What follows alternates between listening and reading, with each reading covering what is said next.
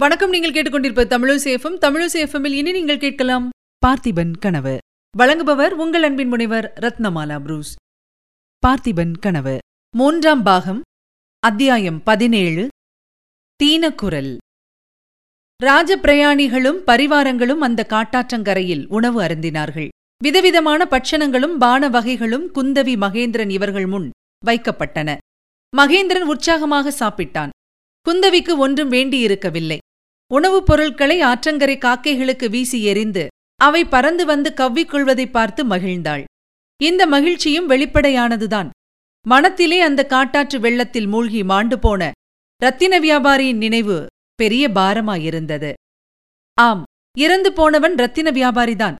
சோழ நாட்டு ராஜகுமாரன் அல்லன் என்று குந்தவி ஒருவாறு முடிவு செய்து கொண்டிருந்தாள். தன் உள்ளத்தைக் கவர்ந்த சுகுமாரனுக்கு அத்தகைய கதி நேர்ந்தது என்ற எண்ணத்தை அவளால் சகிக்க முடியவில்லை. ஆகையால் அதில் நம்பிக்கையும் பிறக்கவில்லை. உணவருந்தி சற்று இளைப்பாறிவிட்டு எல்லாரும் கிளம்பி கரையேறிய போது குந்தவிக்கு ஒரு நினைவு தோன்றியது. அகால மரணமடைந்தவர்களின் ஆவி அவர்கள் இறந்த இடத்திலேயே சுற்றிக் கொண்டிருக்கும் என்று சொல்லுவார்கள். அது உண்மையா? ஒருவேளை அந்த இளம் ரத்தின வியாபாரியின் ஆவியும் இந்த ஆற்றங்கரையிலேயே வட்டமிட்டுக் கொண்டிருக்குமா?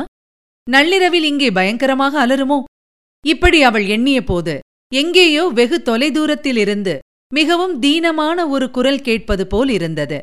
அந்த மெலிந்த குரல் அம்மா அம்மா என்பது போல் அவளுக்கு தோன்றியது. குந்தவியின் தேகம் சிலிர்த்தது. அது தன்னுடைய சித்தப்பிரமையா? அல்லது உண்மையில் ரத்தின வியாபாரியின் ஆவி அலரும் குரல்தானா அண்ணாவிடம் கேட்கலாம் என்று வாயெடுத்தாள். ஆனால் பேசுவதற்கு நா இழவில்லை இது என்ன அதிசயம்? பல்லக்கு மேலே போகப் போக அந்த குரல் கெட்டியாகி வருகிறதே? ரத்தின வியாபாரி நாவி தங்களை தொடர்ந்து வருகிறதா என்ன? இன்னும் சற்று தூரம் போனதும் அம்மா அம்மா என்னும் அந்த அபய குரல் தெளிவாக கேட்கத் தொடங்கியது. அது நிஜமான மனித குரலாகவே தொனித்தது.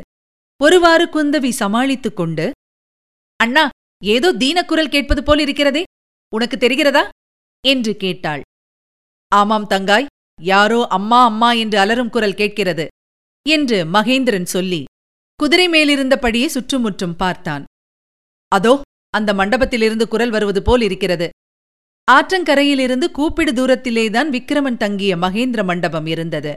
சாலையில் அந்த மண்டபம் இருக்குமிடம் நெருங்கியதும் குரல் அங்கிருந்துதான் வருகிறது என்று ஐயமரத் தெரிந்தது. குந்தவி பல்லக்கை அந்த மண்டபத்தருகே கொண்டு போக சொன்னாள். ஏதோ ஓர் அதிசயத்தைக் காணப் போகிறோம் பெரியதோர் ரகசியத்தை கண்டுபிடிக்கப் போகிறோம் என்ற எண்ணத்தினால் அவளுடைய நெஞ்சம் திக் திக் என்று அடித்துக் கொண்டது. மண்டபத்திலிருந்து வந்த குரல் விக்ரமனுடையதுதான் என்று வாசகர்கள் ஊகித்திருப்பார்கள். அன்று காலையில் பொன்னன் ஆழ்ந்த தூக்கத்திலிருந்து கண் விழித்து எழுந்தபோது தனக்கு முன்னமே விக்ரமன் எழுந்து உட்கார்ந்திருப்பதைக் கண்டான். பொன்னா கிளம்பலாமா? என்று கேட்டான் விக்ரமன். இருவரும் கலந்து யோசித்து வெயிலுக்கு முன்னால் புறப்பட்டு சாலையோடு நடந்து போவது என்றும் வழியில் வண்டி கிடைத்தால் வைத்துக் கொள்வது என்றும் தீர்மானித்துக் கொண்டு கிளம்பினார்கள். ஆனால் விக்ரமன் சில அடி தூரம் நடப்பதற்கு முன்னமே அவன் தள்ளாடுவதை பொன்னன் கவனித்தான். மகாராஜா என்று அவன் ஏதோ கேட்க ஆரம்பிப்பதற்குள்ளே விக்ரமன் தரையில் அப்படியே உட்கார்ந்து விட்டான். பொன்னன் பரபரப்புடன் விரைந்து விக்ரமனை அணுகி ஐயோ என்ன மகாராஜா உடம்புக்கு என்ன? என்று கேட்டான். தலையை அசாத்தியமாய் வலிக்கிறது. பொன்னா ஒவ்வொரு அடி எடுத்து வைக்கும்போதும் பட்பட் என்று போடுகிறது. காலும் தடுமாறுகிறது. எனக்கு என்னமோ தெரியவில்லை. என்றான் விக்ரமன். பொன்னன் அவனுடைய உடம்பை தொட்டு பார்த்துவிட்டு ஐயோ மகாராஜா உடம்பு கொதிக்கிறதே. ராத்திரி நன்றாய் தூங்கினீர்களா? என்று கேட்டான். இல்லை என்னவெல்லாமோ ஞாபகங்கள். சரியாக தூக்கம் வரவில்லை. ஜூரம்தான் காரணம் மகாராஜா. பாவி நான் கும்பகர்ணனைப் போல் தூங்கினேன். என்னை எழுப்பியிருக்க கூடாதா? இந்த உடம்போடு உங்களால் ஒரு அடி கூட நடக்க முடியாது. வாருங்கள். என்று சொல்லி விக்ரமன் கையை பிடித்து தூக்கிவிட்டு அணைத்துக் கொண்டபடியே மீண்டும் மண்டபத்திற்குள் கொண்டு சேர்த்தான். பிறகு பொன்னன் நதிக்கரை பக்கம் ஓடிச் சென்று அங்கே சிந்திக் கிடந்த வைக்கோலையெல்லாம் திரட்டிக் கொண்டு வந்தான். வைக்கோலை பரப்பி அதன் மேல் விக்ரமனை படுத்துக் கொள்ளச் செய்தான். மேலே என்ன செய்வது என்று இருவரும் யோசனை செய்தார்கள். சாலையோடு போகும் மாட்டு வண்டிக்காக காத்திருந்து ஏதாவது ஒரு வண்டியை அமர்த்திக் கொண்டு அடுத்த ஊருக்கு போவதென்றும் அங்கே வைத்தியம் பார்த்து கொண்டு கொஞ்சம் உடம்பு தேறியதும் கிளம்புவதென்றும் தீர்மானித்தார்கள். வேறு வழி எதுவும் இருப்பதாக தெரியவில்லை. ஐயோ இச்சமயம் வள்ளி இங்கே இல்லாமல் போனாளே. ஏதாவது மந்திர சக்தியினால் அவள் திடீரென்று இங்கே வந்துவிடக்கூடாதா? என்று பொன்னன் அடிக்கடி எண்ணமிட்டான். ஜூரமாக கிடக்கும் விக்ரமனுக்கு வேண்டிய சிசுருஷை செய்ய அவனுக்கு ஒன்றும் தெரியவில்லை. கொஞ்ச நேரத்துக்கெல்லாம் விக்ரமன் தாகம் தாகம் என்று பறந்தான். அந்த மண்டபத்தின் பின்புறத்தில் பிரயாணிகள் சமையல் செய்துவிட்டு எரிந்திருந்த மண் சட்டிகள் சில கிடந்தன. அவற்றில் ஒரு சட்டியை பொன்னன் எடுத்துக்கொண்டு போய் நதியிலிருந்து தண்ணீர் கொண்டு வந்தான். பொற்கிண்ணத்தில் தண்ணீர் அருந்த வேண்டிய மகாராஜா இந்த பழைய மண் சட்டியில் குடிக்க வேண்டியதாயிற்றே என்று பொறுமினான். நேரமாகிக் கொண்டே இருந்தது. ஜூரமும் அதிகமாகிக் கொண்டிருந்தது. பொன்னனுக்கு ஒரு பக்கம் பசி எடுத்தது. இன்னது செய்வதென்று அறியாமல் மனம் குழம்பிற்று. மகாராஜாவுக்கு வைத்தியம் செய்யாமல் தானும் சாப்பிடாமல் இருந்தால் இரண்டு பேரும் அங்கேயே மடிய வேண்டியதுதான். கடைசியாக ஒரு முடிவுக்கு வந்தான். பக்கத்திலுள்ள ஏதாவது ஓர் ஊருக்குப் போய் வைத்தியனையும் அழைத்துக் கொண்டு ஒரு வண்டியையும் அமர்த்திக் கொண்டு வரவேண்டியது. அதுவரையில் விக்ரமனை சோழரின் குலதெய்வமான முருகக் கடவுள்தான் காப்பாற்ற வேண்டும்.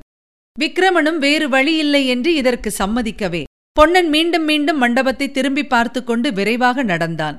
பொன்னன் போன பிறகு விக்ரமனுக்கு இன்னும் ஜூரம் அதிகமாயிற்று. கொஞ்ச நேரத்துக்கெல்லாம் நல்ல நினைவு தப்பிவிட்டது. மனத்தில் என்னவெல்லாமோ குழப்பமான எண்ணங்கள் குமுறின. வாய் என்னவெல்லாமோ சம்பந்தமில்லாத சொற்களை பிதற்றியது. அளவில்லாத வலியினால் உடம்பை முறித்துப் போட்டது. வரவர பலவீனம் அதிகமாயிற்று. கடைசியில் வாயிலிருந்து குமுறிய சொற்கள் வருவது நின்று அம்மா அம்மா என்ற கதறல் மட்டும் தீனமான குரலில் வரத் தொடங்கியது. இப்படிப்பட்ட நிலைமையில்தான் குந்தவியின் பல்லக்கு அந்த மண்டபத்தின் வாசலில் வந்து நின்றது. குந்தவி அவசரமாக பல்லக்கிலிருந்து இறங்கி மண்டபத்தின் வாசற்படியில் வந்து நின்று உள்ளே பார்த்தாள். ஆமாம் ரத்தின வியாபாரிதான். அவனுடைய பால்வடிய முகம் தாப ஜுவரத்தினால் கோவைப்பழம் போல் சிவந்திருந்தது. விசாலமான கண்கள் ஒரு கணம் மேல் நோக்கி திரு திருவென்று விழிப்பதும் மறுபடி மூடுவதுமாயிருந்தன. அம்மா அம்மா என்று வாய் அரற்றிற்று. இந்த காட்சியைக் கண்டதும் குந்தவியின் உள்ளத்தில் உண்டான உணர்ச்சி புரட்சியை உள்ளபடி விவரிப்பது இயலாத காரியம். வியப்பு மகிழ்ச்சி துக்கம் இரக்கம் ஆகிய பல்வேறு மாறுபட்ட உணர்ச்சிகள் ஒன்றோடொன்று கலந்து போராடின. எல்லாவற்றிற்கும் மேலாக பரபரப்பு விஞ்சி நின்றது. அண்ணா அண்ணா இவன் ரத்தின வியாபாரிதான் அண்ணா இவனுக்கு உடம்பு சரியில்லை போலிருக்கிறது. வைத்தியரை கூப்பிடு என்று கூச்சலிட்டாள். ராஜ பிரயாணிகளுடன் கூட பிரயாணம் செய்த ராஜ வைத்தியர் வந்து பார்த்தார். கடுமையான விஷஜூரம். உடனே சிகிச்சை செய்ய வேணும். குணமாவதற்கு பத்து நாள் பிடிக்கும் என்றார். பாவம். இவனை நம்முடன் அழைத்துப் போகலாம் அண்ணா. செண்பகத்தீவை பற்றி இவனிடம் கேட்க வேண்டிய காரியமும் இருக்கிறதல்லவா? என்றாள் குந்தவி.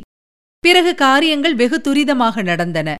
ராஜ வைத்தியர் ஏதோ மருந்து எடுத்துக்கொண்டு வந்து விக்ரமனுடைய நாவில் தடவினார். பின்னர் அவனை தூக்கிக் கொண்டு வந்து குந்தவியின் பல்லக்கில் போட்டார்கள். குந்தவி குதிரை மீது ஏறிக்கொண்டாள் மறுபடியும் பிரயாணம் ஆரம்பமாயிற்று. பொன்னன் போன இடத்தில் வெகு கஷ்டப்பட்டு ஒரு வைத்தியனை தேடி பிடித்தான். வண்டியும் அமர்த்திக் கொண்டு மகேந்திர மண்டபத்துக்கு வந்து மகாராஜாவுக்கு எப்படி இருக்கிறதோ என்று திக் திக்கென்று நெஞ்சு அடித்துக்கொள்ள உள்ளே வந்து பார்த்தபோது மண்டபம் சூன்யமாயிருக்க கண்டான். அவன் தலையில் திடீரென்று இடி விழுந்தது போல் இருந்தது. இதுவரை நீங்கள் கேட்டது அமரர் கல்கையின் பார்த்திபன் கனவு. வழங்கியவர் உங்கள் அன்பின் முனைவர் ரத்னமாலா புரூஸ். மீண்டும் அடுத்த அத்தியாயத்தில் சந்திக்கலாம். இணைந்திருங்கள் மகிழ்ந்திருங்கள். இது உங்கள் தமிழோசி எஃப்எம். இது எட்டு திக்கும் எதிரொலை கட்டம்.